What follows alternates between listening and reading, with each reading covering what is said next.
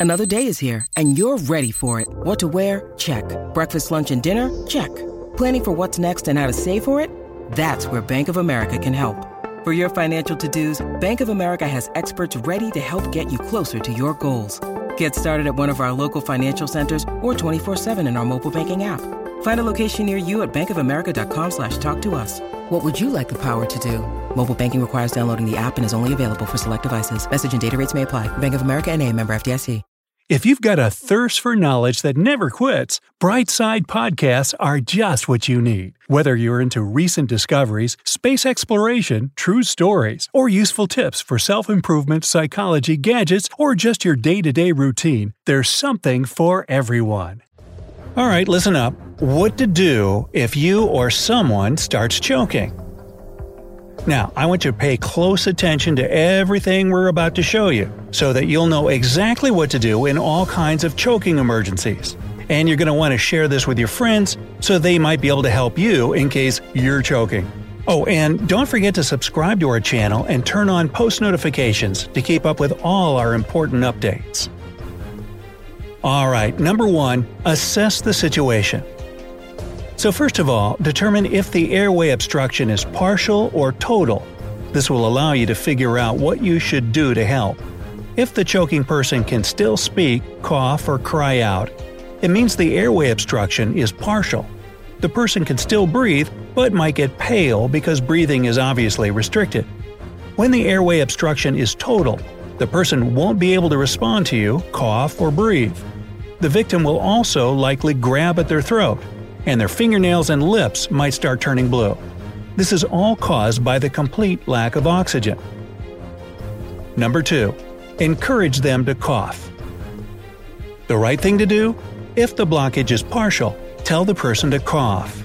Coughing is the most effective way to clear the airways and push the stuck piece of food out of the trachea. The best thing you can do in this situation is to calm the person down reassure them that everything's going to be okay, and encourage them to cough. The wrong thing to do? When some people are choking, they try to suppress a cough, straighten out their back, and breathe through their nose. This is the worst thing you can do in this situation. Drinking something while choking isn't the best idea. Give the victim a glass of water once the throat is clear again. Number 3. If the person can't cough, slap their back. The right thing to do? If the victim can't cough, the first thing to do is stand behind them and lean them forward. You can use your knee or the back of the chair for support. Deliver up to five strong blows between the shoulder blades using the heel of your hand. Be sure to direct the blows upwards toward the victim's mouth instead of doing regular horizontal claps. Pause after each blow to see if it worked. This should help kick the lodged object out of the airway. The wrong thing to do Never administer blows to a person who's standing straight up, and don't use your fist. This will only cause the piece of food to fall deeper down and block the airways tightly. If they start to cough, stop slapping their back. Discover why critics are calling Kingdom of the Planet of the Apes the best film of the franchise. What a wonderful day! It's a jaw dropping spectacle that demands to be seen on the biggest screen possible. I need to go. Hang on. It is our time. Kingdom of the Planet of the Apes. Now playing only in theaters. Rated PG 13. Some material may be inappropriate for children under 13. Number 4. If the person can't breathe, perform the Heimlich maneuver. The purpose of the Heimlich maneuver is to push out the air in the lungs that's not being used in breathing. It effectively drives out the stuck object. The right thing to do? Stand behind the victim and put your arms around their torso. Clench one hand into a fist and place it on their stomach between the belly button and the lower ribs. Then, cup your other hand over your fist. Now, quickly thrust your fist up toward the victim's diaphragm several times. Keep doing this until you've cleared the airway. The wrong thing to do is don't slap the victim on the back. It can only make things worse. And make sure your arms aren't around the person's ribs, or else you risk breaking them. Your arms should be below the ribs instead. Number 5. Helping an unconscious person. The right thing to do is If the victim is passed out, lay them down on their back. Sit on their hips and face them. Put one of your hands on top of the other and place the base of your palm between their belly button and lower ribs. Vigorously push the abdomen toward the diaphragm. Repeat this several times until the airway is clear again. If the person doesn't start breathing once the object has been removed, it's time for CPR. The wrong thing to do is do not keep the victim in an upright position. It's also a terrible idea to start doing CPR before you remove the blockage from the trachea. Number 6. Helping yourself. Now, if you're choking and starting to suffocate, but there's no one around to help, you can save your own life. The right thing to do start coughing, and if it doesn't help, perform the Heimlich maneuver on yourself. To do this, make a fist and hit yourself in the area between your belly button and lower ribs. Drive your fist up and down in J shaped motions.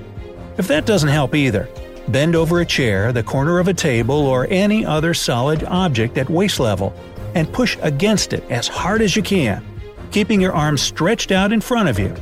Do this until the object becomes dislodged. Wrong? As impossible as it might seem, try not to panic. The more you panic, the more air you let in through your mouth, and incoming air will only push the stuck piece of food further in. Do not stand straight up or hit yourself on the chest or back. Number 7. Helping pregnant women and obese people.